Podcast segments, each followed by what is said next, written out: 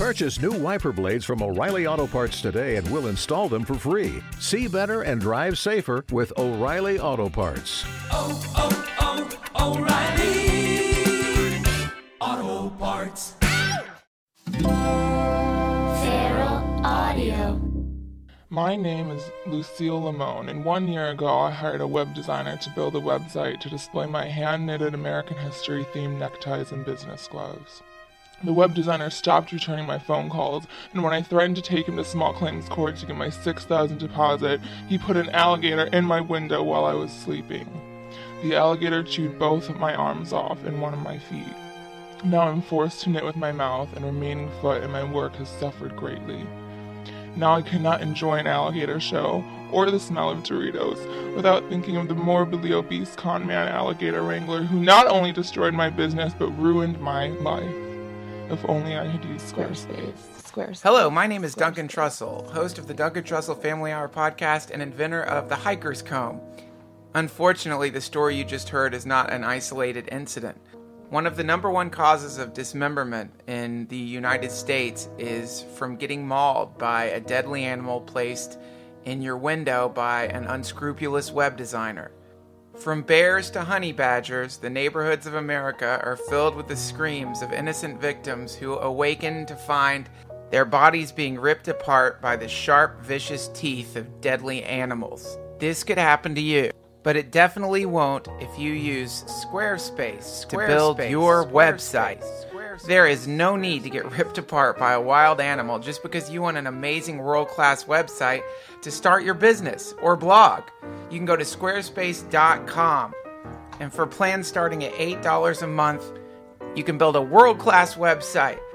You can even start a trial membership with no credit card to see if the website works for you. Works for me. I have built a website called podriff.com dedicated to the project that we're doing to try to allow people to podcast in virtual reality space. And this technology, of course, is eventually going to lead to the invention of a time machine which will suck us all through a hole in the time space continuum where we'll all exist as one blob of plasmatic consciousness in some futuristic paradise. That's all thanks to Squarespace. Check them out. If you go to Squarespace and enter in offer code Duncan, you'll get 10% off your first purchase. You should really try them. I'm not saying web designers are bad, and I know not all web designers have a uh, some wild animals in their backyard that they're going to release into your house if you dare to ask them to finish the job, but most of them will. There's some good ones out there. I use one. His name's Steve. He's fantastic, but if you want to stick your sweet little toe into the rivers of capitalism and find out if your business idea might actually work, why spend thousands of dollars in the beginning? At least start with Squarespace, see if your website's going to work They've got on an online store that you can use. They've got a way to process credit cards, and uh, they've even got an awesome logo designer, which is pretty cool. It's a good business. Give them a, a try. Why not? They're supporting this podcast, and they're really sweeties over there. And most importantly, they're keeping so many entrepreneurs from waking up to stare down at the coils of their intestines falling off the side of their bed and blood pouring out of their torsos in a thick red crimson river. That's squarespace.com. They're building time machines and keeping you from getting ripped apart by deadly creatures. Go to squarespace.com, enter offer code Duncan, and you get 10% off your first purchase. God bless you, Squarespace. Thank you for supporting this podcast, and thank you for keeping the people of America from being painfully dismembered in their sleep. Squarespace. Squarespace. Duncan Trussell Family Hour podcast is also brought to you by Amazon.com. The next time you're going to buy something through Amazon, won't you please just go to DuncanTrussell.com and click on the colorful Amazon portal that's uh, located on the comments section of this very podcast. When you go through that portal, not only will you feel your quarks and nano quarks being massaged by the hands of primordial demons, you'll also uh, give a small percentage of your purchase to your favorite podcast, the Duncan Trussell Family Hour. And it won't cost you anything extra. There's no need to go outside anymore. I don't have to tell you that the world is a is a, a, cyclone of the bared teeth of lunatics, all polishing their bullets and just waiting to blast you into oblivion. You don't need to go outside. If you're going to go outside, make it because you're on a bicycle or going camping or figuring out how to build solar panels or bowing down at the feet of some forest guru who's teaching you how to astrally project and walk through walls. There's no need to spend your precious time here on this beautiful green living planet wandering through the hell mazes that are the chain stores of America. Do you really want to bleed, bleed, do you want to bleed? Do you want to breathe the combination of the stinky carcinogenic plastic and the hamburger farts being blown out of the poor desperate souls trying to find diapers and applesauce? You don't want to deal with that. Go to Amazon.com. They have everything you could possibly need. But first, go through our portal, won't you? Going through portals is always good. Everyone wants to go into a portal, and we've got a great one go through the portal, support this podcast. Also, I've got some dates coming up. If you go to duncantrussell.com, you can see that uh, I'm going in next week, which is the 9th and the 10th. I will be in Utah with the great Joey Diaz. If you're out in that area, please come. Um, and of course, we have a shop and you can check out some of our shirts. We've got an amazing new t shirt coming in from uh, Ron Ricci, and we're going to replace the logo t shirts that took forever to replace because of various catastrophes related to global warming. But soon the shop will be stocked up again. Go check it now. Maybe you'll find a shirt that you like. Okay, let's get this podcast going. Let me just say before this starts that um, a few nights ago, I did a live podcast at the Hollywood Improv, and then we had an after party, and it was definitely, I think it was one of the top three best nights of my life. The other two best nights of my life were involved being abducted by an alien and flown to a paradise planet uh, in a, on a small little uh, meteor off the uh, in Alpha Centauri. But this was definitely the, the third greatest night. It was amazing, uh, not only to to find out that, that a live podcast can can really work, but it was the coolest part of it was meeting all of you guys who came to the show. You guys are the coolest people ever. It was so fun um, uh, getting to meet you in person and then getting to hang out with you at the R Bar where we had a wonderful after party uh, and with DJs uh, Emil Amos and Nina Tar and Demon Babies. So I just want to say thank you to all of you guys who came to see the show, and thank you to everyone who gave me so many cool gifts, uh, including a laser etched water bottle that has gratitude written on it. So the idea is that apparently um, there was that experiment done. I don't. I, there's a parent. I can't remember the guy's name, but apparently, if you put like a smiley face in front of water, it makes it happy. Do I necessarily believe that? Absolutely not. But it's still a beautiful water bottle. So thank you for that. Thank you so much for the awesome comic book and. Thank you, thank you for the party rats. Somebody gave me the most amazing gift that has really transformed my life. These are tiny little uh, light rats that you can strap on your finger. They're great for partying, but they're also fantastic for night blogging, which is something that I really love to do. So it was amazing to see all you guys, and uh, we're going to start doing that once a month, I think. So keep your ears peeled, opened. Keep your ears opened and peeled because uh, we're, we're going to be doing more of these, and I sure as hell hope you guys will keep coming out. So here we go. Here's a live podcast. I'm sorry if I seem if it seems a little different than a normal interview, but it's a different dynamic when you're in front of an entire group of people.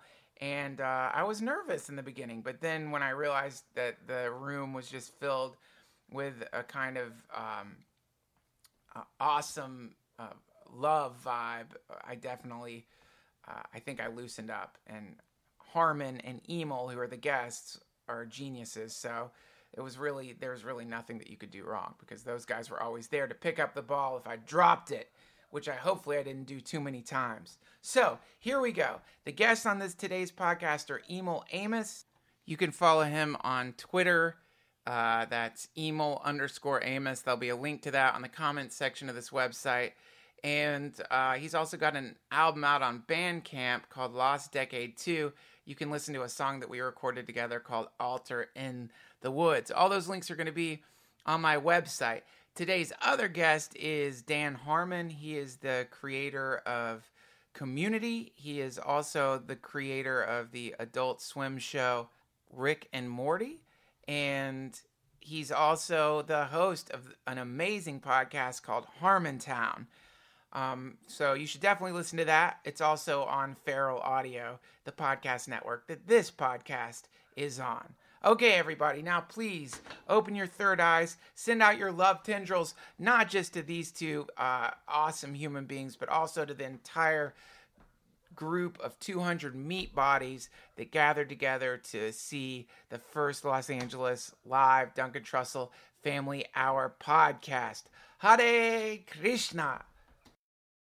Please welcome Duncan Trussell of the Duncan Trussell Family Hour.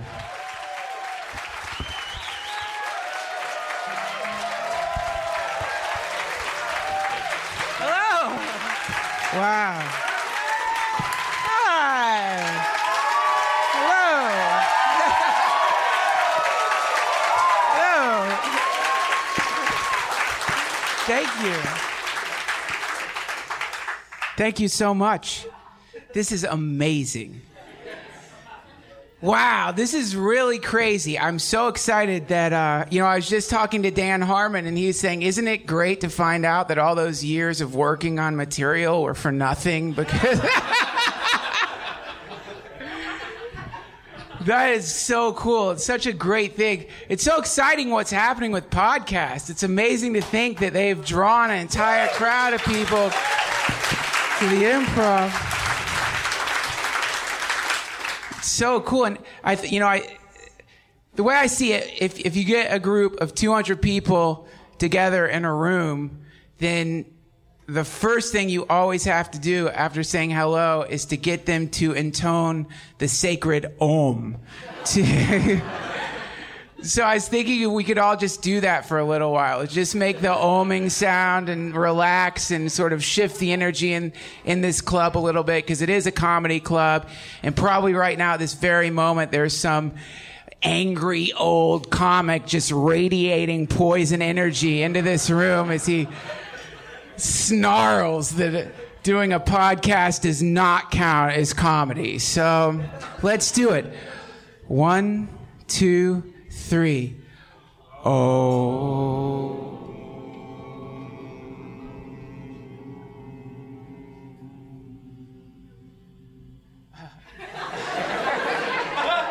Sounds so cool. I'd rather do that for the whole show. The- we broke a glass!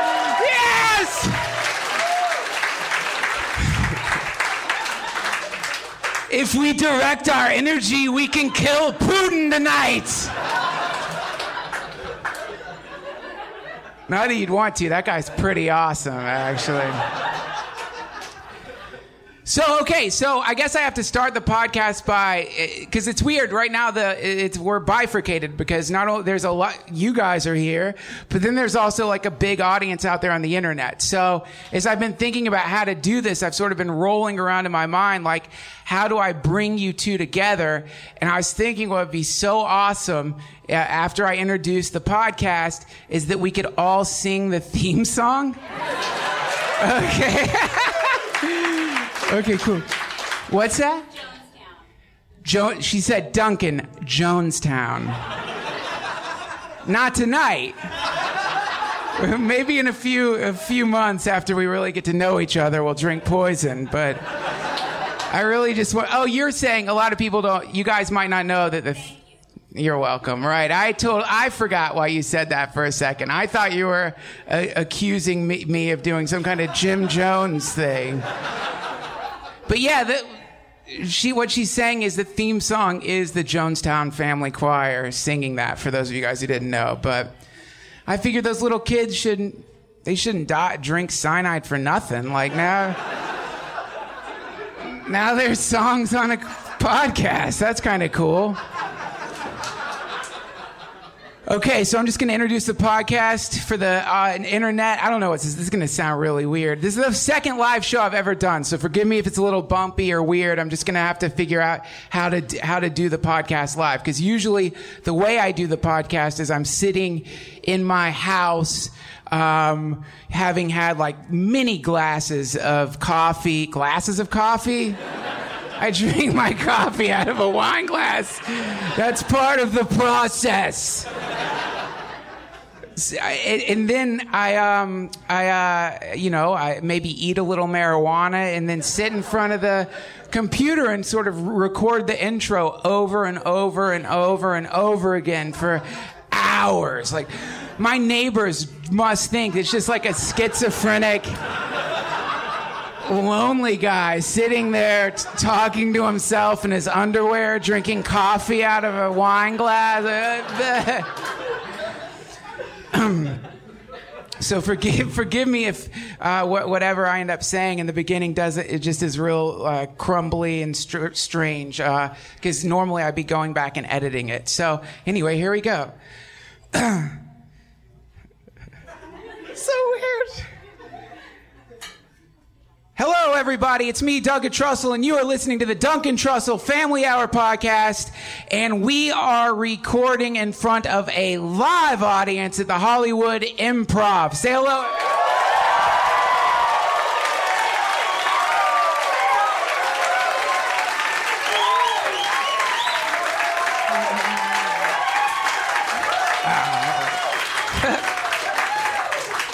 There are 200 meat bodies jammed into this room right now, and it's an incredible feeling. A lot of great energy is in here right now, all of you listening out there on the internet. And uh, before I started recording this part of it, I told everybody that we are going to say hello to you by singing the theme song. So, do, do you guys know it by, do you guys know it? Okay, so maybe we'll do it. We'll sing two verses of it, and then we'll get going with the podcast. On the count of three, let's get going. One, two, three.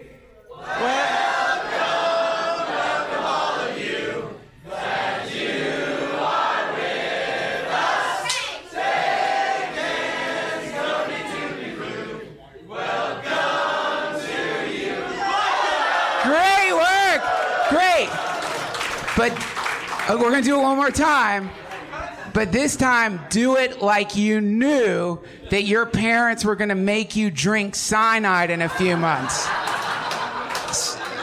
So, really make it a good performance. Uh, okay, on the count of three. One, two, three. Welcome,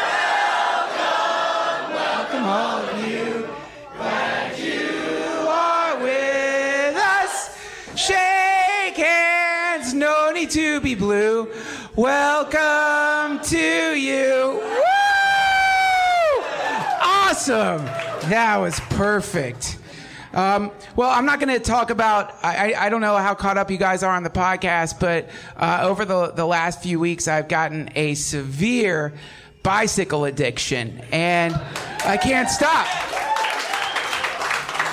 it's the strangest thing. I'm I'm really hooked on riding a bicycle, and today I had my first case of uh, bicycle rage, where because you like you know the guy the lycra guys like if you see them go by when you're walking they just seem to be seething anger it, it- they they're lycra like once you're wearing lycra and you're on a bike you become a kind of like uh, cruise missile that uh, has to deal with like people driving cars. You have to deal with people bi- driving cars, and the more you ride a bike, the more people driving cars seem like the end result of a collapsing shit system. Like people, they they see the more you're riding on your bike, you because when you're riding on your bike, you are given this incredible gift, which is that the the, the space between point A and point B becomes more important than, than any of the points. You're doing it for just to be in the space of riding your bike outside. And the more you ride your bike, the more you realize how uh, car culture has basically robbed everyone of so many things, like the smell of cooking food. Like when you're driving your car by people's houses, you don't smell that. When you're riding your bike, you can you you you can smell people cooking. You can listen to uh, you can listen to to what's going on inside their house. Sometimes you hear them fucking. And then you put your bike down and you creep up to their windows. Cars have robbed us of that. They've robbed us of the ability to be voyeurs. They've robbed us of the joy of fervently masturbating next to someone's house, wearing your bicycle helmet and crying.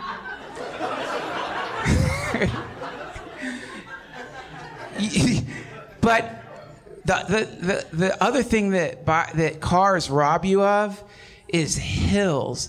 They rob you of hills. And hills are something uh, a few weeks ago, like three weeks ago, I like I don't know if you guys can see it, but there is a little bit of color in my hands. And for the last many, many years, my hands have been Gollum white. Just the white of someone who just stays inside and like just is like completely stuck inside their house. But now, now this addiction is like, I'm actually getting a tan. And when I first started riding my bike, I began to dread the hills. That was something I got really worried about. And I would think like, oh, there's no way that I'm going to be able to get to these certain parts of town because there's a steep, terrible hill in between me and that place. And there's no way I'm going to get my bike up it. And my ego's too big to like get off my bike and push it up the hill like a, it's four year old pushing a trike. So, but then I've, now that I've gotten addicted, I've started uh, going up these hills. And the weird thing that's happening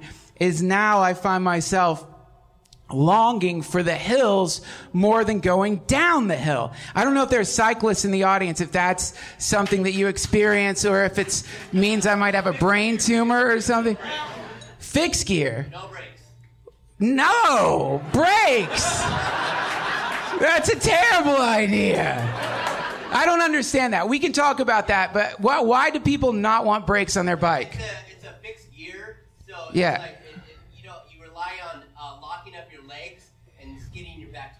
Why? Uh, because it's just it's just more it's just more daring. That's what it is. What he's saying is really what start what you st- what starts happening is because you realize the rush of riding the bike is not just uh, being outside and being in nature, but it's also there's an incredible rush when cars are getting really close to you. There's something really exciting about the danger. So what you're talking about is like you love the idea of having to squeeze your legs together and push back on the tire just for the sheer horror of knowing that if you fuck up, you're gonna slide in front of one of those one of those concrete trucks, and that's it. No, I want brakes, man. I squeeze my brakes when I'm going downhill. I'm t- I'm constantly terrified of the. Maybe that's why I don't like hills because I'm a pussy and I don't want to go too fast. But I like the what what you begin to realize is that cars are robbing us of hills. They're robbing you of the thing that a hill teaches you, which is that if you keep trying to go up any hill, eventually your body is going to warp and conform so that you can then get up a hill. And it's clearly an obvious metaphor, which Donovan embodied in that incredible song, which I can't remember the name of. It's a Zen koan, which goes, first there is a mountain, then there is no mountain, then there is. And that is, you guys have heard that? So it's, so I, you, if you've, you guys have obviously listened to the podcast a bunch, you know that I tend to rave about how awesome technology is and the incredible idea that at this very moment where probably every selfie you take or every video you make will be assimilated by some futuristic supercomputer and allow people to wear virtual reality goggles and go backwards in time to have conversations with digitized uh, versions of themselves who've been imbued with artificial intelligence based on their uh, social fingerprint. You guys know what, I'm? No? Yeah, okay, cool. One of the cool things about doing this by yourself is like everything's an awkward silence. So you, you don't know.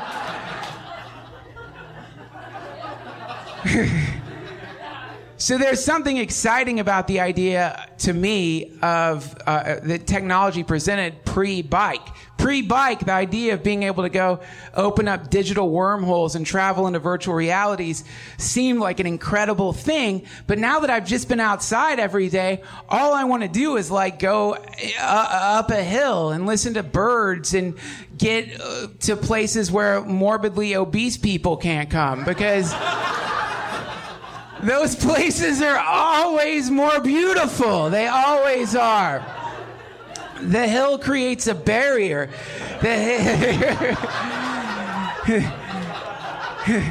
the hill is the ultimate blockade for the uh, the the parasitic shitheads of society who think about a hill uh, in the same way vampires think about garlic. Like, no, it's it hurts you. Um, so.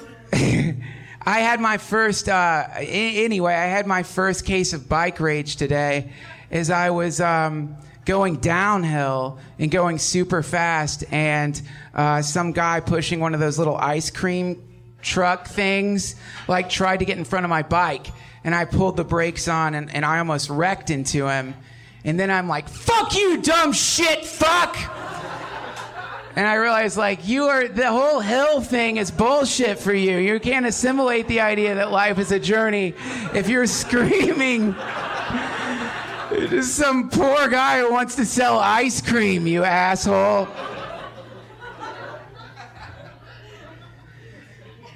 But that's the, that's the thing that a bike ends up teaching you is that the tendency in, in, the society that we're in is that they want to take the hills away from us and they act like that's giving you a gift. They want to take away that moment in between uh, where you are and where you want to be, that incredible uphill struggle. They want to remove that from you or give you the illusion that hills could be taken away from anything. You can't, re- there's no way to get rid of hills. Hill, it's like getting wetness out of water. Hills are a natural part of uh, existence and the struggle in between where you are and where you want to be is, uh, is way better than any reward you get from finally arriving at the destination. And that, thank you.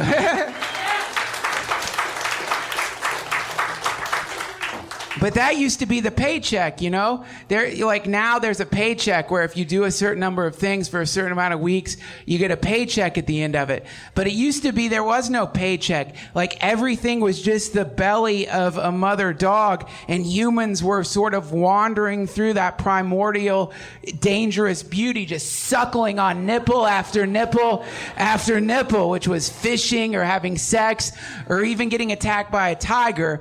And, I, I, I think that I think that uh, that's the that the great cons- if there is a great conspiracy, the great conspiracy is that Barack Obama is an American. He is not an American. That's the only thing I wanted to say to you guys. He's a Kenyan, and those hills have taught me that. When I'm riding up the hills, a bird lands. There's always the same bird. He's got seven eyes and he has an American flag and he says, Tell them Obama is a fraud.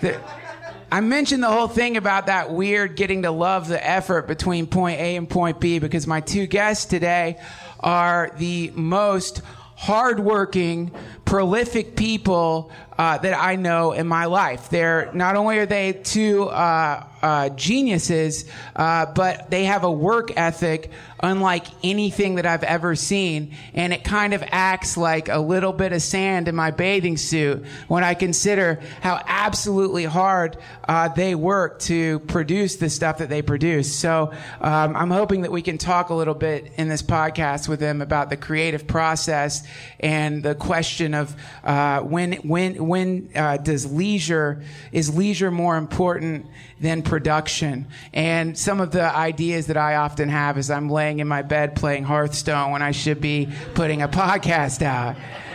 Um, so I'm, uh, we're gonna we're just gonna get the show going. Uh, Emil Emil's gonna come up. Uh, for those of you who haven't listened to the podcast, uh, Emil Amos is a musician who plays drums for the band Om. He also has his own band called the Holy Sons, and he's gonna come on stage and play some music for us. So give him a round of applause, everybody. Emil Amos.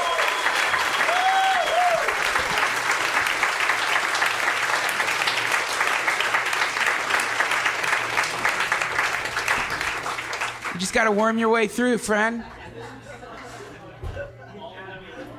Emo, everybody, let him hear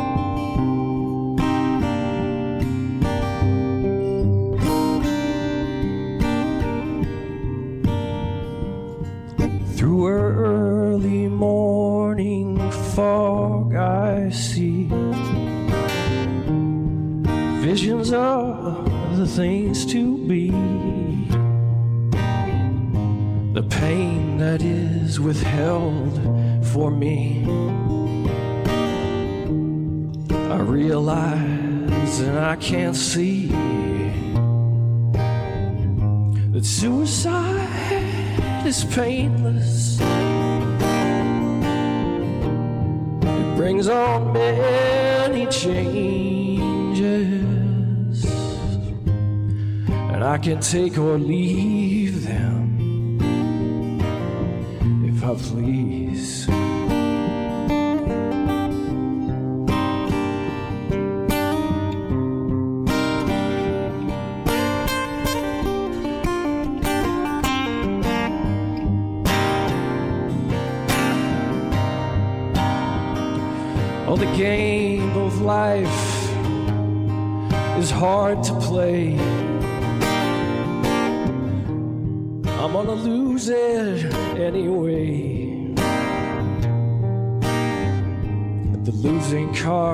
Someday lay.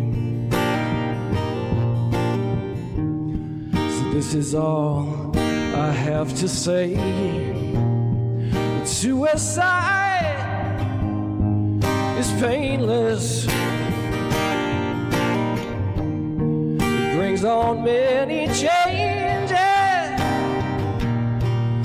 I can take or leave them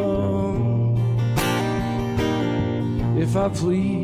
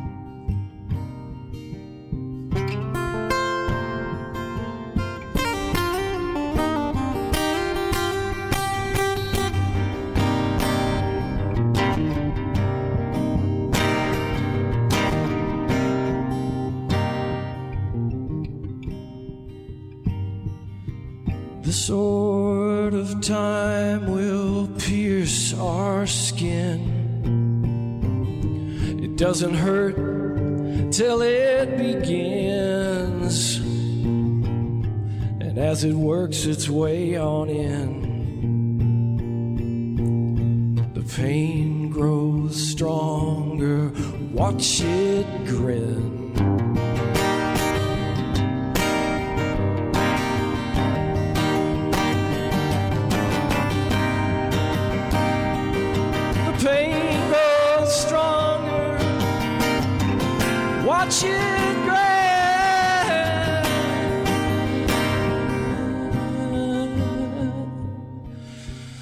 Now suicide is painless. It brings on many changes, and I can take or leave that if I please.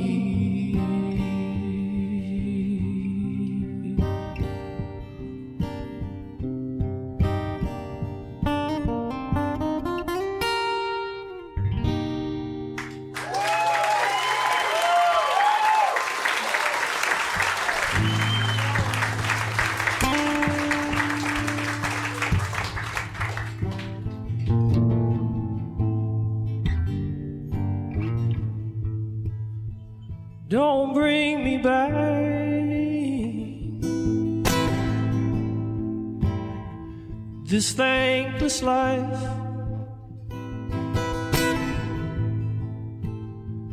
Don't bring me back. This thankless life. There's things I don't wanna see, and I know is gonna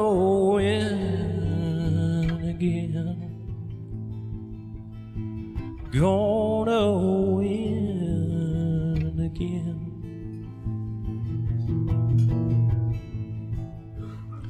You know I played the game. I played it through. I don't care how it ends.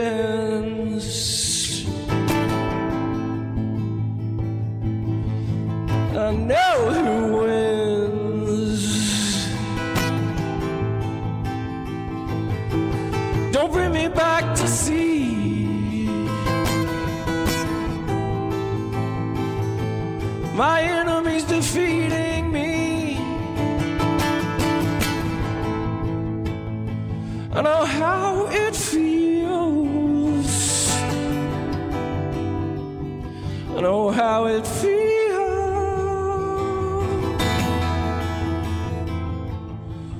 I know how it feels. I know how it feels.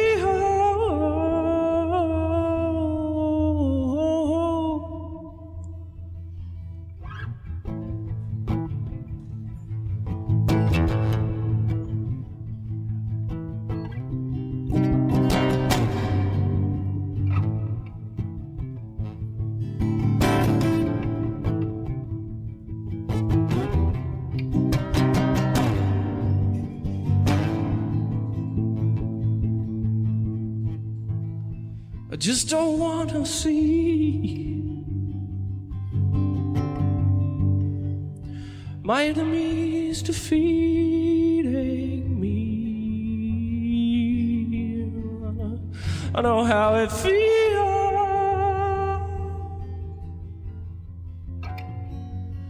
I know how it feels.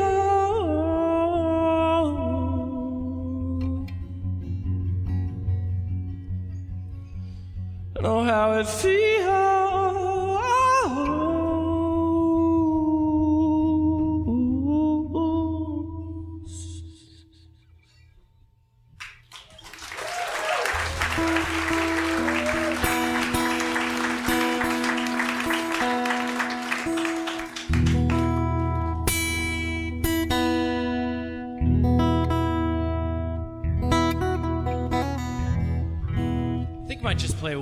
so we can kind of keep moving.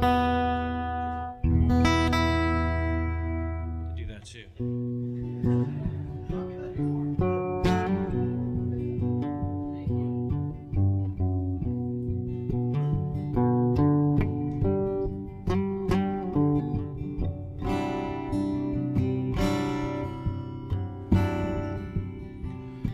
I've been chipping away at a stone, in the dark of a mine.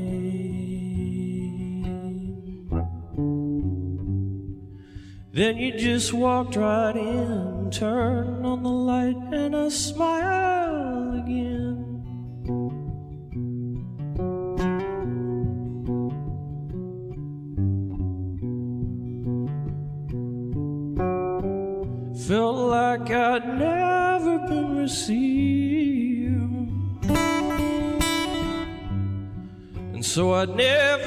received. And if I'd never gotten love, I wouldn't recognize it.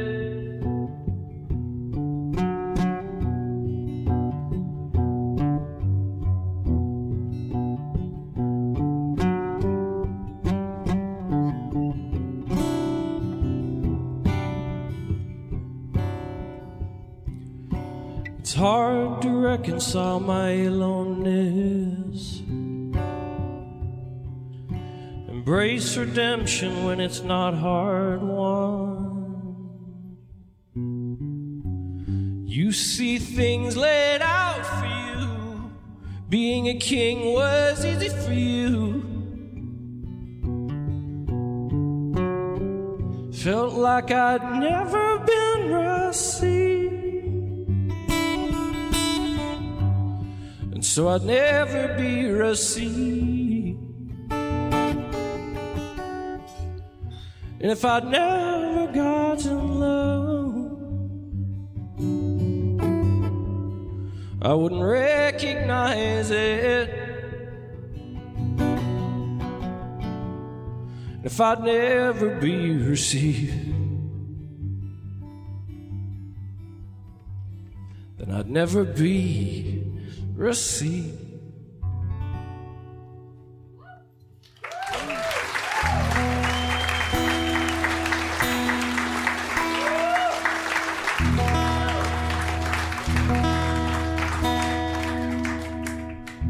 Okay. I really have tuning problems.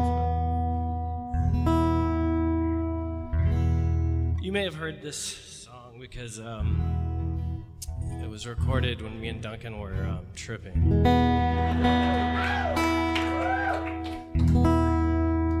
That's not true. That was a Richie Havens reference from Woodstock that never came out, but you have to know. About.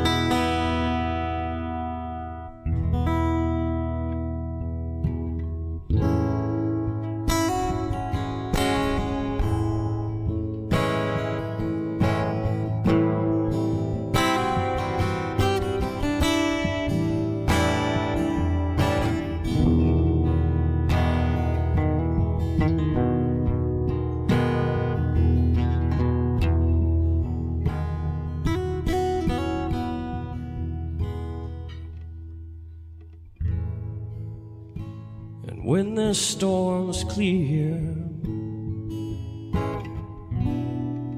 I'll be standing right here.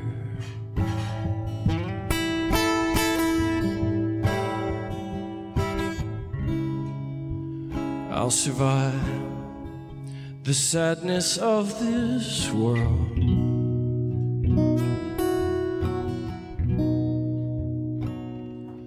So let the sun rise.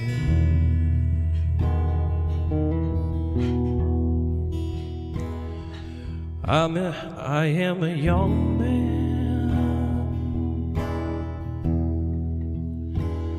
I live a long time.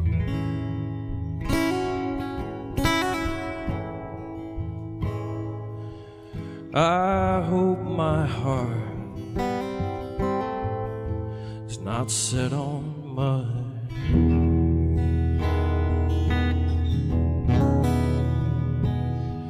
I gotta move slow.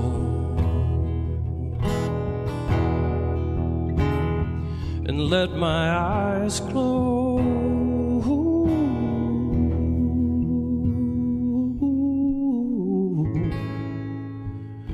Trust in this world with my life.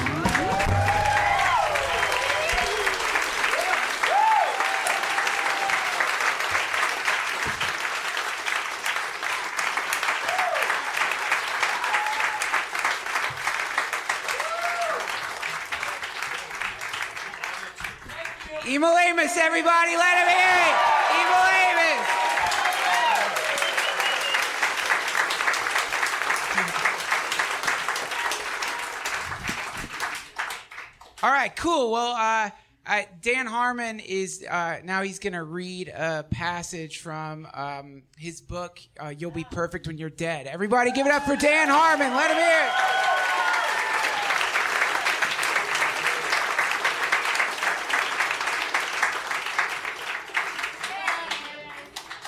It's hard to get up here. Dan Harmon,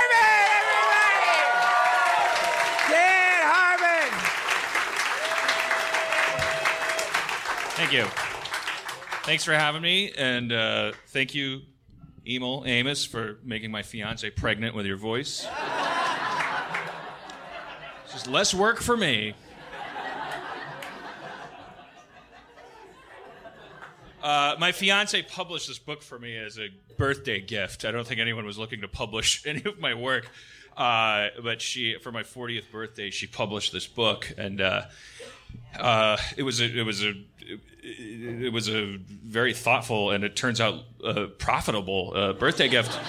So, um, and uh, I just I just want to disclaim and say, like a lot of this stuff is cold. This is this is from April twelfth, two thousand and eight. This is like from my MySpace blog entry. Uh, at the time, I I, the, the, I I had an ex girlfriend who very justifiably was feeling passive aggressively harangued by some of my veiled references to our relationship. She would she just in general didn't like the idea that I was a sort of transparent life blogger that uh, was including her in my maelstrom. Uh, and uh, this is me aiming a javelin at her eye, uh, bec- but in the most cowardly way possible. Because I'm a great person, and I was an even better person in 2008. Uh, so if there's any references to like the Hulk being nominated for an Emmy, you understand this is a. You know, some people will be. Uh, well, the guy played the Mash theme. When, when was this recorded? Uh, okay, I talk about you in this blog entry, April 12th, 2008. Later on in this blog entry, I talk about you. But first, some chit chat. In my previous entry, I said, if you live in Los Angeles, the weather was beautiful today. What am I, an immigrant practicing conversation? What's the unspoken remainder of that insight? If you don't live in Los Angeles, I have a hat. If you live in Quebec, there is a library. I apologize for that. It was out of line. The weather was beautiful yesterday, regardless of where you live. I try to keep the contents of my MySpace blog concise, polite, accessible, soup, and faggot. It's 2008. It was a different time. It's not often I step out of bounds, but when I do, I account for it. I apologize. I am sorry that I said, if you live in Los Angeles, the weather was beautiful today. You don't need that kind of bullshit. This blog isn't written for by your fat daughter. I don't get that kind of latitude. I slip up, pow, you pull the plug. You stop reading. Alternate suggestions for the sound of someone pulling the plug. Pluk, kloop, plug, bloop, unpluk. New paragraph. Still not talking about you yet. Maybe I'll talk about you later. Maybe the last sentence will be, You're a bad person.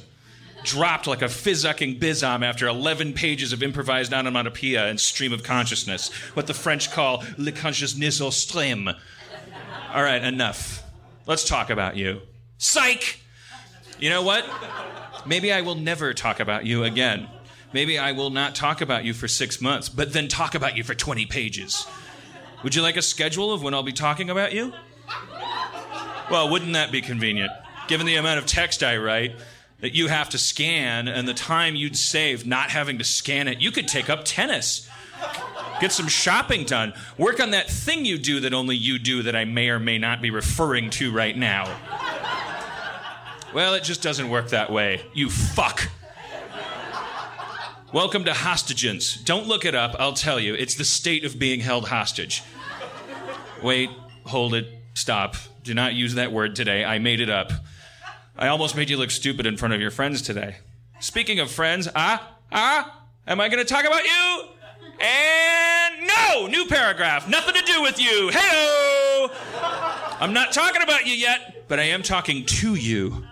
Just you. You know who you are. You know I'm only pretending this is generic. You know I'm looking directly at you and you alone. And there is something I need to say to you that I would only want to say if I was talking to you. I shouldn't have this kind of control over your life. You should be floating through space and have Newtonian interactions based on your gravity, your mass, your momentum. I shouldn't be affecting you. I think you should stop reading. I promise that if you stop reading right now, I will stop writing. Ugh. Okay, we both broke that deal. Another paragraph. What's this one going to be about? Is it going to be more bullshit about how sad, lonely, or scared I am? You don't have time for this shit. If I'm going to say nothing of any importance to you, the least I could do is keep it short. If I'm going to talk about you, can't I just get to it? You don't have all day. You have a conversation scheduled immediately after this to talk about me talking about you. I feel bad about this enormous mountain of self expression. I can't imagine how angry you must be when you pull up to it in your empty pickup truck and see how many meaningless chunks of me you'll have to toss over your shoulder before you find anything that reflects enough of your special face. Well, here, let me give you a break. Here's a shiny gem about you. I think you're stupid, selfish, and untalented. Here, let me help you load that into your truck, you vacuous piece of shit. We'll strap it with some bungee. Actually, why don't I ride with you so I can help you get this onto your identity pile? It can be pretty heavy to realize that I perceive you as a wimpy, empty, self important bore. Is this your pile here? Oh, wow, impressive.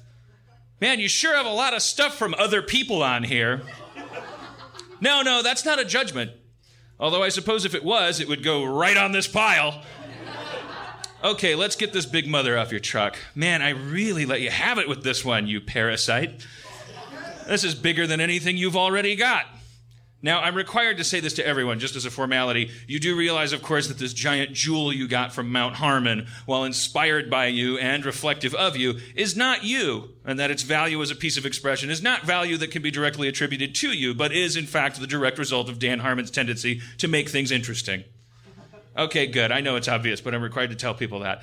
You know, as long as I'm here, mind if I take a look at who you really are? I wouldn't mind getting underneath a lot of this stuff. Let's sort of, can we do a little experiment here? Can we put everything back the way we found it as soon as I'm done? But I, I, I, just want to try something. Could we please remove everything from your identity that is the result of someone else saying something about you? Let's just, whoa, whoa, easy. I'm not doing anything permanent. We're, we're going to put it all back. You're going to be who you were before I came here. I just want to show you something. Let's just make a separate pile for all these rumors people have spread about you and compliments and insults people have dealt you and these horoscopes and oh personality quizzes don't count as self-expression. People are always surprised to find that out. A- applause boos. Your mother said a bunch of bullshit that cuts both ways but none of it matters. Your accountant says you're attentive. Your roommate says you're a slob. Someone said you were a genius. Here's some photographs. Those are of you but they aren't you. Here's a clipping from a publication not you. And of course this giant sparkling jewel i created when i called you human garbage not you Next, let's let's set aside all the things you like. Yes, the things we like are there because of who we are, but we're trying to get to the who we are part. We are not BBC America, sunsets, baby elephants, and Converse. Okay, if we did this right, what we should have left is the stuff you've generated, including anything you've expressed about yourself that hasn't been propaganda, sabotage, or lies, and we call that your actual identity. Well, now don't be ashamed just because it's not a giant pile of stuff doesn't mean you're not a person. It's exactly fears like that that lead people to overpiling with other people's stuff. You have plenty here. Once your pile is cleaner, it makes it easier to make it bigger. What do we got here? You're a chocoholic? I'm sorry, that shouldn't be in here. That's just saying you like chocolate. You can't put aholic after something you consume and call that an identity. Aw, what's this little doodad? Did you make this? See, there we go. You make stuff. Everybody makes something. Let me check it out. I won't break it. I'm very familiar with these. This is called an attention sucker. It's designed to draw attention toward an identity pile. These are cool. Can I show you something? I have to actually open this. It's okay. Take it easy. I make these things all the time. I know them inside and out. A lot of people hate these things because they draw attention to identity piles that have nothing in them but more attention suckers. But inside every single one of these lame ass, embarrassing, derivative pieces of shit that we make is something incredible. Look here. See that? It's right at the center. That's a little baby expression. See how pretty? This expression contains something called need. And even though no two expressions of need are the same, the need they express is universal and eternal. So much so that you can't normally see it unless it's expressed inside one of these little gems. Isn't that pretty? Look at that need. Look how insanely incomplete and alone you are. It's infinite. You were born in need. You will die in it. Some people think that not only does need connect all people and all life, but that life is itself an expression of need on the part of a physical universe, and that the physical universe is an expression of need on the part of the nothingness it's trying to fill. And some people actually believe that that's what God is the original, infinite, unknowable, unfillable need. A single thought that says something that is not must now be. And these people that believe these things, they say that you can atone with that God by expressing your own need, by simply figuring out what it is you want, being honest with yourself about it, and then expressing it in some way in a conversation, a poem, a joke, a movie, a stained glass window, etc. And everything you touch grows. And everything you imagine becomes. And you get laid, and you make money, and your life is easy. And you never have to defend yourself because everyone that means you harm bursts into flame because you're doing God's work and He doesn't want you fucked with. Now, let's put this unintentional expression of need you made back inside this dumb thing surrounding it that wasted the world's time. And let's put that back in your pile. And let's put all your bullshit back there, all your rehearsal, ambition, misdirection, self-pity, melodrama, entitlement, restraint, privacy, and brazen, bold-faced lies. There. You're all back to your shitty self again. With me saying you're shitty right on top, like a star on a Christmas tree. You are quite welcome. Thank you. Sorry.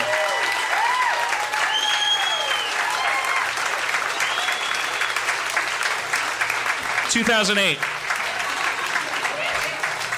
That was awesome. Thank you. Dan Harmon, everybody, let him in!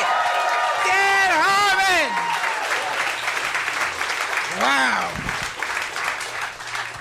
Wow. All right.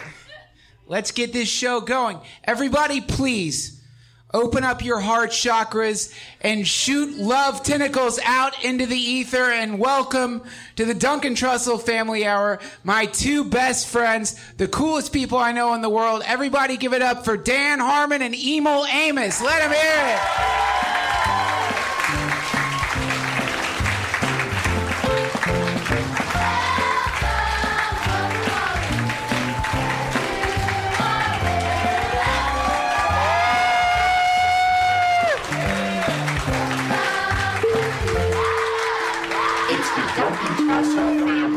Family Hour. Emil, everybody. I could have just stayed up here. Yeah, I realize that. It's still clunky. I got to figure out the. I should get a stage manager or something, huh? Thank you. This. Thank you very much. Can we order beers and shit? Yeah. What kind of beer do you want? The, the Stella, couple, two of them, three. You guys, that was amazing. Thank you so much. That was really awesome, man. Thank you.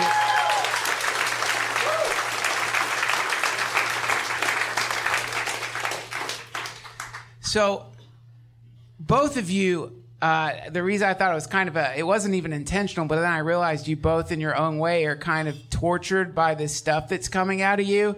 And it, it, do, do you, uh, what what is that? Do you think that's a necessary component of the process, or is that something that people just think they're supposed to feel? You know, like how, wh- why is it that the the thing seems to be in some way impacting you that in a way that isn't ultimately pleasurable?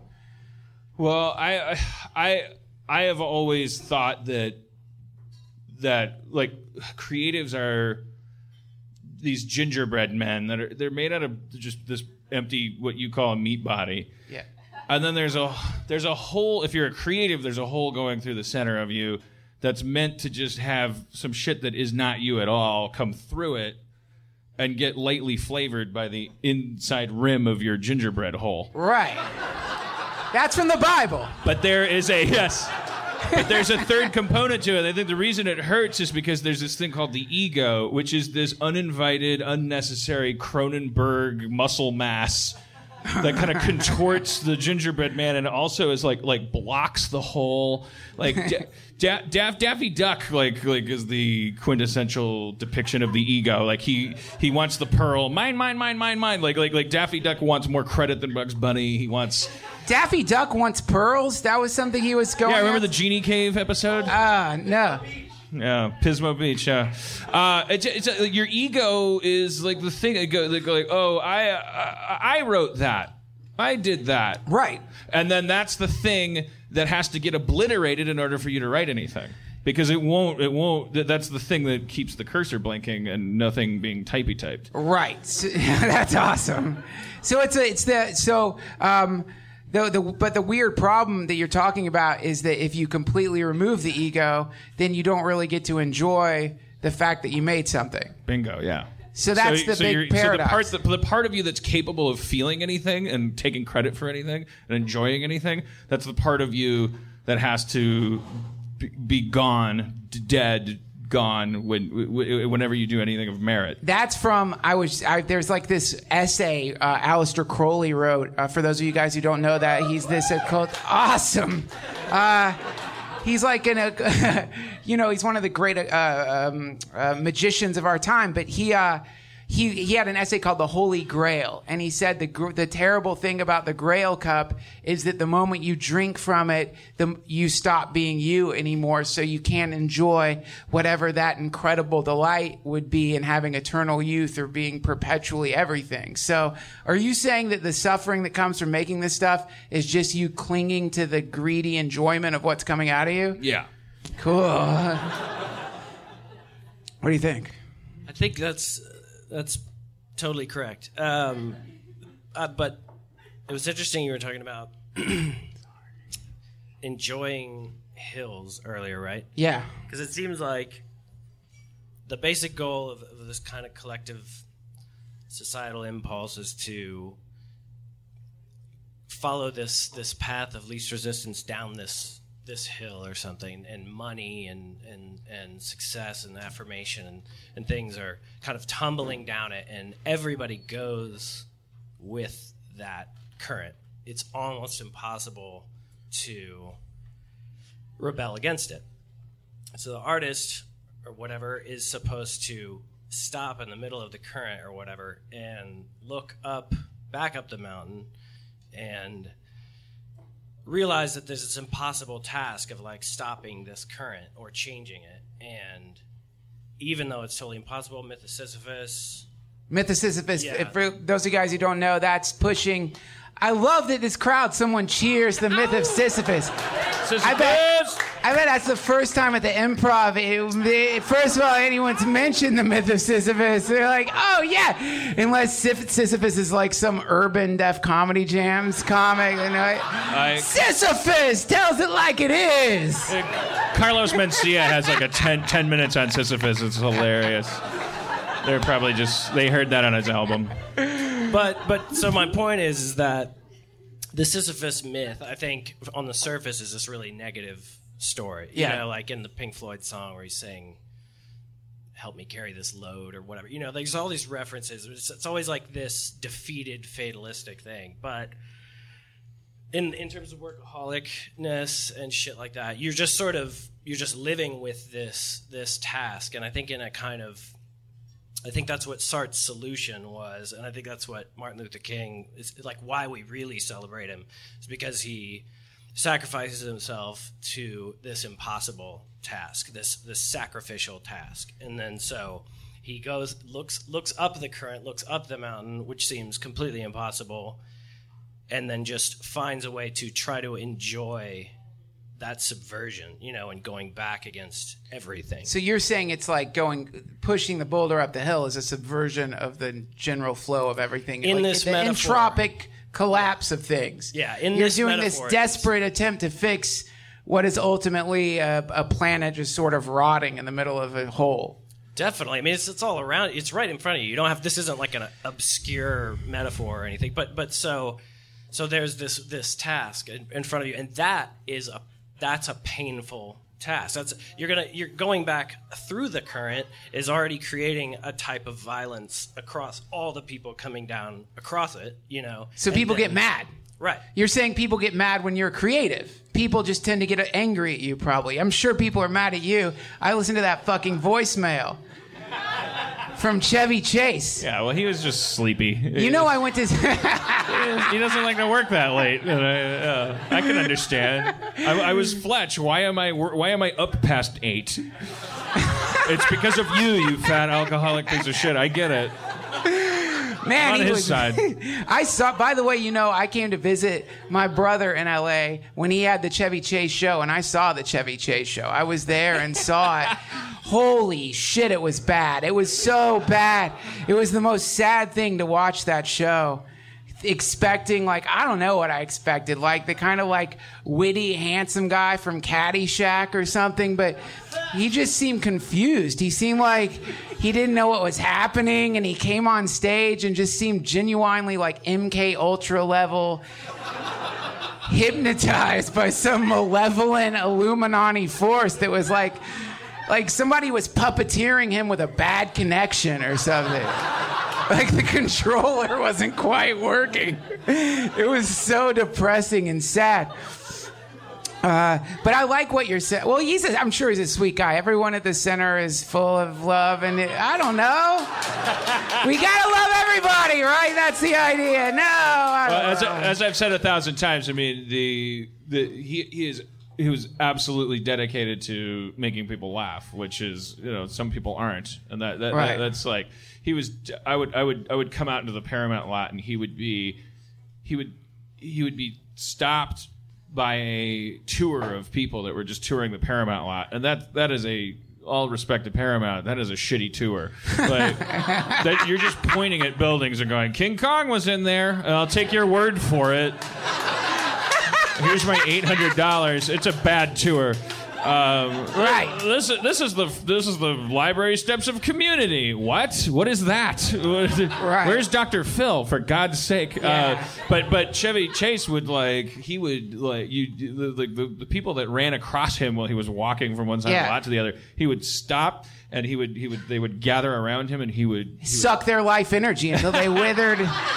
Until they oh. withered into weird fig-like things, all, and they all pedaled roads them out. lead to Rome. You know, like, like, like, like even if you're a, like, like a clinical narcissist, like if you really just put the pedal to that metal, if you love yourself that much and that obsessed with yourself, and without any exception, without any shame or anything, Yeah. I think that would lead to total redemption, making other people happy, which he did for decades. He's Yeah. a fucking legend. Yeah, no, I know. I like. I think there's something redemptive about fanaticism, but it is weird if anybody's like solely devoted to one thing. There is something in that that's always creepy. Did you see that picture of the Islamic terrorist who got his legs blown off? Uh, it's amazing. It's a video. it's good. I watch it every morning when I wake up. Before I take a shower, I it comes on. Thinking about getting every frame in it tattooed all over my body. But it, You should just just go to JDate. Like, like, what- like, what- you, you need to you need to spend some time with just just just go out to dinner with some nice young ladies. the video is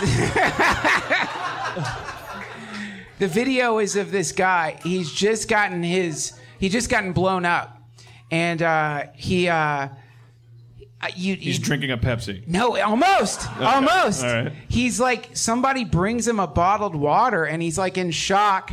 You can see his guts are just hanging out, and he's kind of propped up, and the look on his face of happiness is so real, and um, it's like.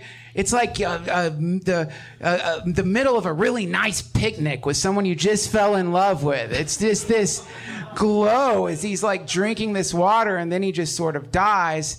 And uh, that to me was like, that sums up fundamentalism right there. And It's like, Chevy Chase. yeah, exactly. yeah, then I then I right away I thought, my God, this must be how Chevy Chase writes his jokes. He watches people blown in half, and then I'm sorry, why am I? br- He was really funny in Caddyshack. I didn't mean to attack him. Hey. Great guy, I'm sure he's awesome. I don't know. he's your enemy, so fuck him, Dan. anyway, the point is, there is a type of friction that happens when you end up diligently pursuing something creatively. And I remember with you, Emil, when we were in college together, and you were the first person I met who spent all his time working on art. I remember all I felt was like this kind of sick jealousy, and it was real. Like I really got annoyed with you because I was jealous, and I didn't like the fact that somebody had overcome their um, uh, entropy enough to constantly be creating something. It was really fucking annoying. Yeah, I felt that pretty heavily. Hey, I wrote a new song, Duncan. You want to hear it? Yes. It wasn't. It, That one's good too.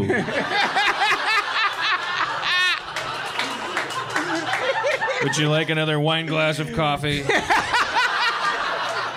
That was a that was a fucking just base level callback. That didn't, re- that didn't really. It's great. even- yeah. All right, thanks. yeah, that that dynamic. That's part of what I'm talking about. You're like you're cutting back up this this river or whatever. You, there was a guy. Remember this? There was a kid that would chase me around uh, the campus, yelling things because I told him I was happy. Oh yeah. It really insulted him like so deeply that he would chase me around and try to pull me down and Well, no, that's because that was another thing that happened to to Emil uh, when I met him. He was so depressed, such a depressed person. You were you were. Uh, he would lay in bed all day. He was like really down in the dumps. And I remember like we were in a we took a class on sociology with this hardcore leftist uh, lesbian feminist professor. Do you remember her? She was hardcore, man. And she was talking about, I don't remember. It was a very, it probably was really important, but I don't remember what it was. But I remember it was just very dramatic. And I looked over and you were sort of slunched over, you were slouched over in your chair and you got this like weird laugh in the middle of her talking about this terrible like thing happening in the world it was just this like it was like the laugh of a 120 year old man who like heard somebody say there's hope and he's like ah there's no hope. You were like a ghost. And i remember like being so sucked into liberal arts college that i'm just like what a fucking dick. He's never gonna learn He'll be then- lucky if he learns even one of the liberal arts. You- but but you started reading. Uh, you all of a sudden you started reading like really hardcore existential philosophy, like Heidegger, and you were reading Nietzsche. And then somewhere in the midst of you spending all your time reading that stuff, it was like something snapped inside of you, and then you became really happy. Yeah, I mean, I, I don't like to say it because it sounds intense, but it's all because of you, really, actually. Ah, thank you. Could I get a uh, basket of zucchini uh, sticks? I'm starving. How long is this show? Sorry. Well, I mean, Basket of zucchini. All right, I'm jealous. I'm jealous. Fucking musicians, they get they get all the trim. It doesn't matter. well, okay. So I, I'm not gonna I'm not gonna tell the whole story of my life, but I think I think when tell me if this happened to you, but you, you started. I was a pretty brainy kid, and I was straight edge, and then I started taking drugs. Well, Yeah. Well, I was a kid and I started taking drugs. That happened. But I mean, I was so I was about 16, and I, you know, like I think one day some dude was playing Aerosmith and got me to smoke pot, and That's how it always happens. we just like, yeah. And then, you know, it was like a weeks later, it was just straight to acid. The first dude I ever took took acid with is actually in the back of the audience right now. Hey, Anyway, uh, give it up for Dr. Phil, everybody. He came to the show tonight. my I think my point is is like I, I kind of like did that sort of junky basketball diaries slide where you just like you start out trying to learn and then you just kind of like become a fucking useless stoner you know or whatever so i destroyed my brain and my brain chemistry uh, with whatever i could get every day and then by the time i actually got to college I had been like my skull was broken open by a drifter who took a guitar and broke me over the head. So I had 17 staples in my head and all these drugs in this little box. That That's I- not a metaphor. no. That's what I thought it was. At first, at first. My skull had been broken open, Once- but once you number the stitches, you know that's literal. Okay. but up until then, I thought it was just like a John Mayer song. My skull was broken open by a drifter called Friendship.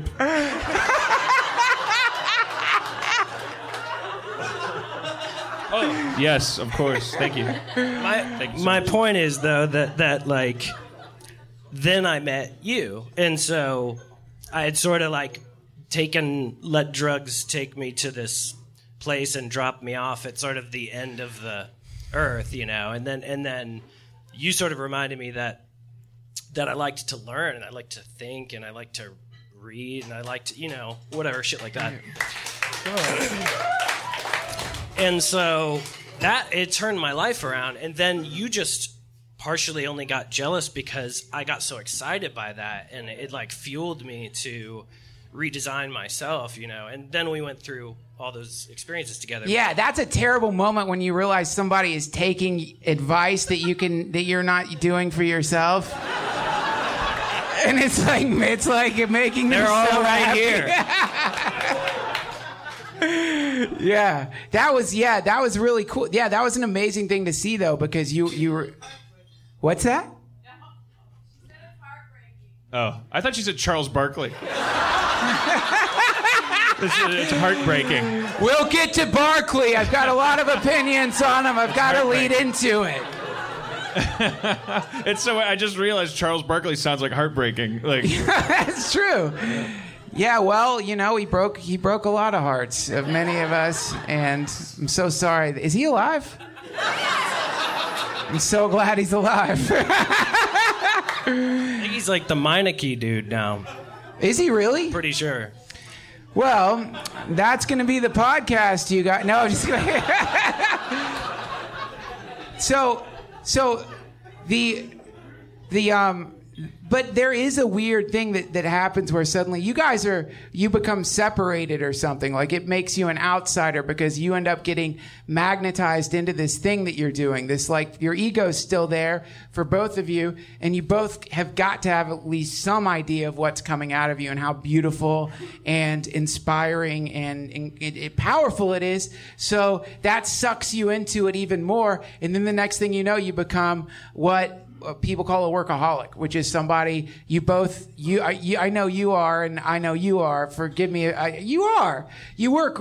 You work so much and so hard all well, the no, time. no, no. I don't work hard, but but but but. What do you mean? But work, but but work, workaholic, I accept as a definition because it, it like it's uh, an unhealthy dependence on work to Right. wi- in terms of your identity. So that brings me to this is this is the thing that's been happening to me. I've been pedaling around on my bike, uh, and then I went up to Big Sur, and I was sitting on this rock in Big Sur, looking out over the the Pacific, and thinking to myself, "This is way better than anything I've ever done. Like this, just sitting here with my dog feels so great, and and and riding around on the bike, just that." feels better than any phone call I've gotten about some kind of like success or the whole thing feels so good. And then that's gotten into my brain and I just can't stop thinking about uh, like buying an airstream and get and getting and selling all my stuff, and then just like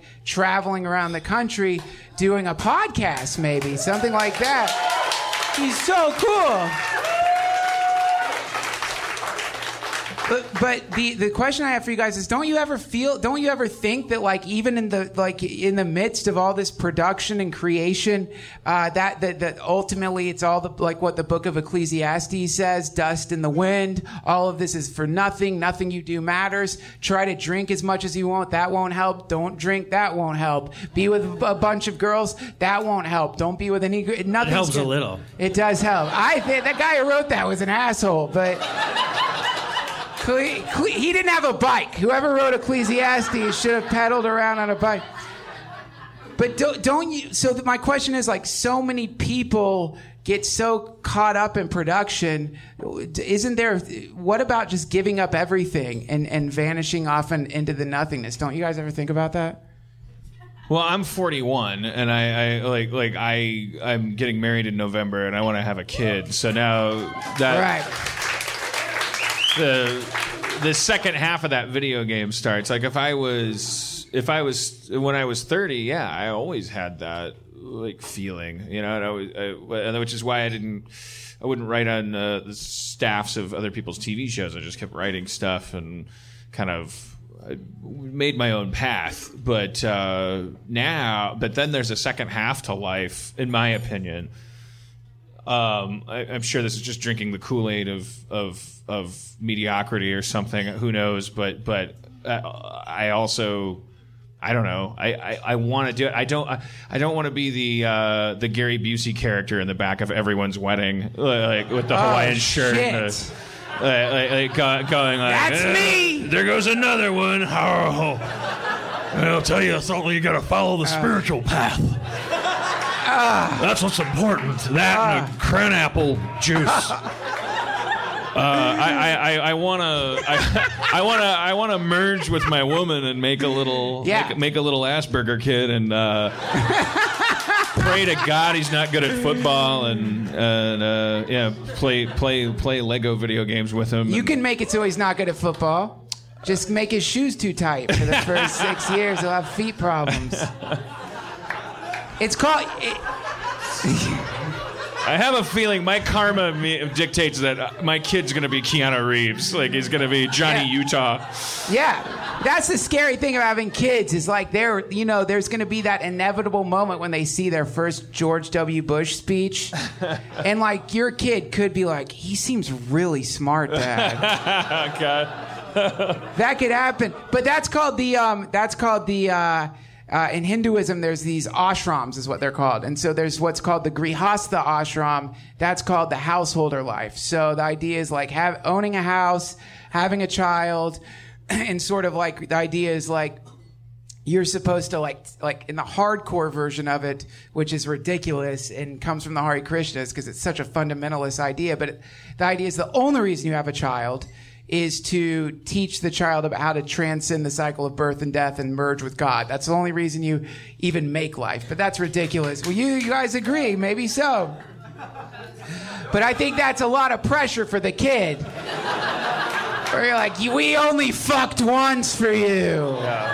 Fine God, we're. s- Yeah, that seems really intense. But I, so the idea is, it's like there's no. It, the, what I like about calling that an ashram is that uh, there's a that it's no different from what's called the brahmachari ashram, which is giving up everything, abandoning your possessions, giving up like just cutting every single tie that keeps you locked into the current paradigm and drifting out into the world. And that's a different ashram, which is like the begging monk, which seems more like what you are, Emil. Nice. Burn. Bitch! I think uh, most likely most people follow different trajectories spiritually, and there's no reason why like somebody should, you know, have the same arc as another person. So, but the second part of life thing is incredibly true to me. I think that that that leisure area, whatever you're talking about, was kind of something that as a kind of Faustian trading artist dude, like I had to do in the beginning, and I and I was like had to go out and be like totally lost and get fucked up and waste my time and destroy my body and all that shit and stuff. And then now, second half of life, um, it's my job to sit down and report everything that I learned, which Yeah. is like just pure hard work, you know, pure hard work. And so, like like Mozart when he's in the bed, like you know, reeling off the shit to before he dies or something. It's like it's it's not fun or anything necessarily, but uh, but it does make me happy in, in a very deep way that other things can't make me happy. And so when I'm talking about Martin Luther King or Sartre, this this solution to the Sisyphus thing, I'm being pretty serious that like you just have to find uh, a way to enjoy this hard work, and then that's sort of like the answer to the equation or something. You may have your point of leisure or like that that kind of taking in period instead of reporting, you know, and giving back or whatever. You might have that at a different point in your life. Don't you think the reporting though is there something in it that's like blasphemous? Like the idea of like reporting in, like whenever that sneaks into your mind, like, oh shit, I got to take a picture of this. It's ruining the moment. That reporting in thing. You know, when um, uh, Rogan was talking about uh, his, D- his DMT experience, he was talking about how while he was in the midst of seeing these golden Buddhas and this incredible like uh, vision of some transcendent force, there was the realization that what he was thinking about was his desire to tell people about it. Right. And that creates this wall between you and the experience, you know? Don't you think that selfie impulse is kind of like a satanic impulse that it's a Well, you're. I mean, I think. I think that. I think it's more like. I mean, if it's if it's happening while life is happening to you, yeah.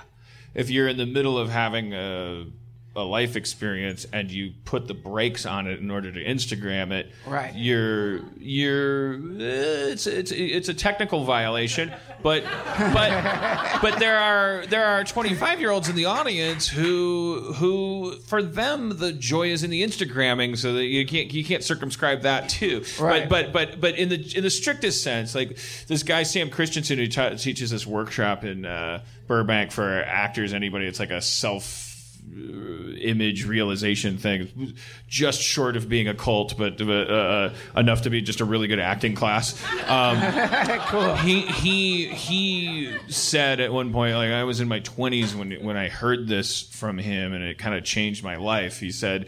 Uh, uh, God is the moment. God is right now. He's here right now. And the devil is five seconds ago and five seconds from now. Wow. The devil is is a thing that is trying to keep you out of God's reach by making you think about what just happened and what's about to happen because God wants you here right now. That's awesome. That's so cool. That, that just gave me this great image of Jesus returning, floating over whatever city, and it's just hands holding their cell phones trying to take pictures. Of, Got a shot at Jesus! It's also a great way to get out. You know, your girlfriend goes, "I'm doing a show at UCB next Wednesday." I'm like, "Yo, what, what are you, the devil?" I don't know if I'll make it. Anybody who invites you to their improv show has been possessed by the devil 95% of the time. Any appointment, any schedule, yeah, it's all the devil. Hmm. Yeah, so that's the trick, isn't it? It's like the the whenever I sit down, like I can look through my notebook and I'm always attempting to write a book. And whenever I look at the pages where I've decided like I, this is where I'm writing the book, it is embarrassingly bad. It's just like so puffed up, like some kind of like I don't know who I think I am, but it's like suddenly my word choices are all too big and it's awful and and, and uh, basically unreadable. But then when I read the parts where I've just got like I'm super high sitting in the cafe, unhappy about an ex-girlfriend or something, it's that's where the good writing is. So it's like figuring out a way to remove the purpose from the act of creation. It seems like an impossibility. How do you do that? I think if you're if you're doing it for a paycheck, if you're doing it to get something done, then you're going to have to accept that there's a certain amount of uh, of falseness that's going to be into it. Like like you can't you can't you can't uh, do uh, 10, 10 songs for an album and get it out by November and not have a couple of them be or a couple or just a just a certain percentage of the whole effort be well this is this is the Sisyphean like effort of Right. of of of pushing uh, you know uh, like like like like, like because uh, for the sake of pushing uh, so that that's how it kind of dovetails with what we were talking about earlier. Like like like you you you could you could release an album or a book or a write a TV pilot every thirty years and have every single page and every paragraph and every song and every melody be totally in the moment. Um, but but then you're not you're not ex- uh, really helping anybody by by being that much of a purist. Like, there's so the, the interplay between ego and and that thing that comes through it and Right. obliterates it. It is. I said earlier that the ego had no purpose, but of course the ego keeps the gingerbread man moving. It puts him over to the typewriter. The It- ego's the vagina the baby pops out of. yeah. Well, the ego the ego looks at the at your fucking income tax reports. The ego looks at it tries to get laid. The ego the ego does everything that makes you want to get something done by a certain date. And so it's you're in, you're you're a business partner with Daffy Duck in every creative endeavor. Uh, then there's the Bugs Bunny who's just like, eh, well, who gives a fuck, Doc? You know. Uh, Bugs Bunny's a Buddhist, you know. He doesn't. He was transgender. He was like, he transcended everything. He didn't give a shit, man. His, his fucking hole. He would he would be living in a hole in a place where they were trying to make a city, and he'd be like, "This city needs to change." like, like, uh, like, like, I'm gonna fu- I'm gonna I'm gonna fuck these people over. He he fucked with an opera conductor for just a half hour just just for the fuck of it. Like he just like like, like he's he's so zen that he's Charles Manson. He's like ah. If only. Jeffrey My dream is Dahmer. Like there's a the there's a point where it becomes I don't know if we're applauding your awesome I don't know or either. Charles Manson. But I know, like you look at like Woody Al- Woody Allen stuff, like like in the seventies, where it's like, who's this fucking guy? He made himself without permission. He nobody nobody wanted to uh, nobody invited him up under the silver screen. Nobody said, hey, you should be in a romantic comedy. Right. He looked just like Paul Rudd. Uh, I mean, he I, I- like, like he looked like a fucking writer, and he was just like I don't I, like, like he's obviously a well, there's a his Bugs Bunny and Daffy Duck are at war with each other. Like he may, and that's what you see on screen. Like he's it's it has something to do with being able to be so Bugs Bunny that you can actually start to make fun of the Daffy Duck, use it in your shit. I love this so much. I've never heard this.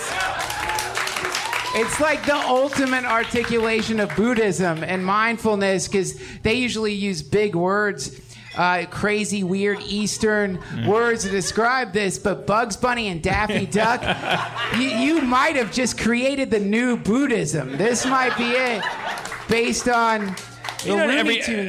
Every every improv troupe, there's probably uh, 70 percent of the audience has been in an improv troupe. Uh, there's always there's always that one person that hangs up the flyers and uh, and books the gigs, and they ain't always the funniest guy on stage. Right. Uh, like they're the guy that hangs up the flyers. They're the guy that gets you the gig, uh, and and they're also in the improv troupe, and they come into the scene and they're like, "Wow, I'm nervous," uh, uh, uh, and you're like, "Oh, Dale," Uh, but like Dale. the improv troupe wouldn't exist uh, without that guy. Um, here's my. qu- We have to go because we have the light, so I only have a few more minutes. But I'm sorry, you guys. We only had 90 minutes. We've already done 90. How much time do I have, you guys? I can't see. Six six minutes. Five minutes. All right. Well, here's my question for you guys. Yes, I will sing a song with Emil.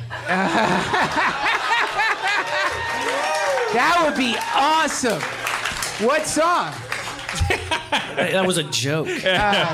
It's a joke that backfired because they're into it. Like, uh, Here's my question to you. It's an unfair question. I haven't given you time to think about it at all, but for the people listening for this week, can you tell them something that they should do that's going to throw their lives out of whatever weird orbit they're in and move them in the direction of something awesome? Worst question ever. I'm just trying to burn time. I got five minutes. I mean, if you're if you're if you're if I'll speak to the writers in the audience, if you're a writer like you you have been avoiding sucking for 20 years. Uh, th- th- this Memorial Day weekend, in addition to remembering Pearl Harbor and stuff, uh, go, g- g- sit down at some point and prove that you suck. I tell young writers, like, yeah, write something really shitty. Make an agreement that you're going to set fire to it. No one will ever read it, but like you will, you'll be cleansed by proving to yourself that you are the shitty writer that you think you are, instead of sitting there in this stasis, going like, "I'm, I'm not a shitty writer. Yes, I am. No, I'm not. Yes, I am. No, I'm not." Just, just be a shitty writer and yeah, do it. Cool. Be a shitty writer. Emil. Well, you have you have to purge all that shit anyway, right? You you gotta get past it. There's a good Louis C.K. interview on Charlie Rose the other day where he was saying basically that uh, that all the people that like don't become good writers are people that just let fear kind of drive them back. Whereas if you get into those really like unsure places, you kind of pedal it to the metal there. You're, you're gonna like experiment and discover way more shit, which is like basic LSD frame of mind or whatever. But uh, but so I used to have this. Uh, used to have a girlfriend, and she she once I was like trying to sequence a record or something, and I was like, which does this song fucking suck or whatever? And she was like, it was a really brilliant way to say yes, but she she very gently said something like, well. I think you have said the same thing in other ways that were a lot more constructive and and they came across really well you know so i was kind of left to realize like maybe this isn't the best articulation. That's partially with your point earlier is like as time goes on your experience uh, goes on you you you start to merge all these things. Reporting you know and the taking in kind of all come together. You realize there's an art to living. There's an art to talking there's an art to articulation there's an art to reporting. You have to be you, you want to be good at that you know and that's that's really difficult to do. So there's nothing wrong with reporting. It's, it's about reporting it well you know and Right. articulating something. And if you can really honor that art then you're going to make everything worth you know other people listening to. So i would say you know that like take my girlfriend's you know advice in that sense and just like realize that the craft is really more about perfecting your ability ability to articulate what you actually mean to another person you know Love it. You guys, give these guys a round of applause. Dan Harmon, Emil Thank you.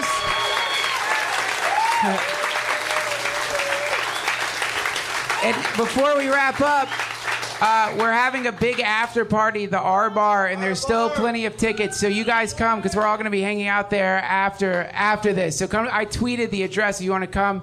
Everybody, give yourselves a round of applause. Thank you so much for coming. There are going to be more of these. You guys are awesome. Thank you so much. Good night, everybody. We got to go. Thank you. Thank you.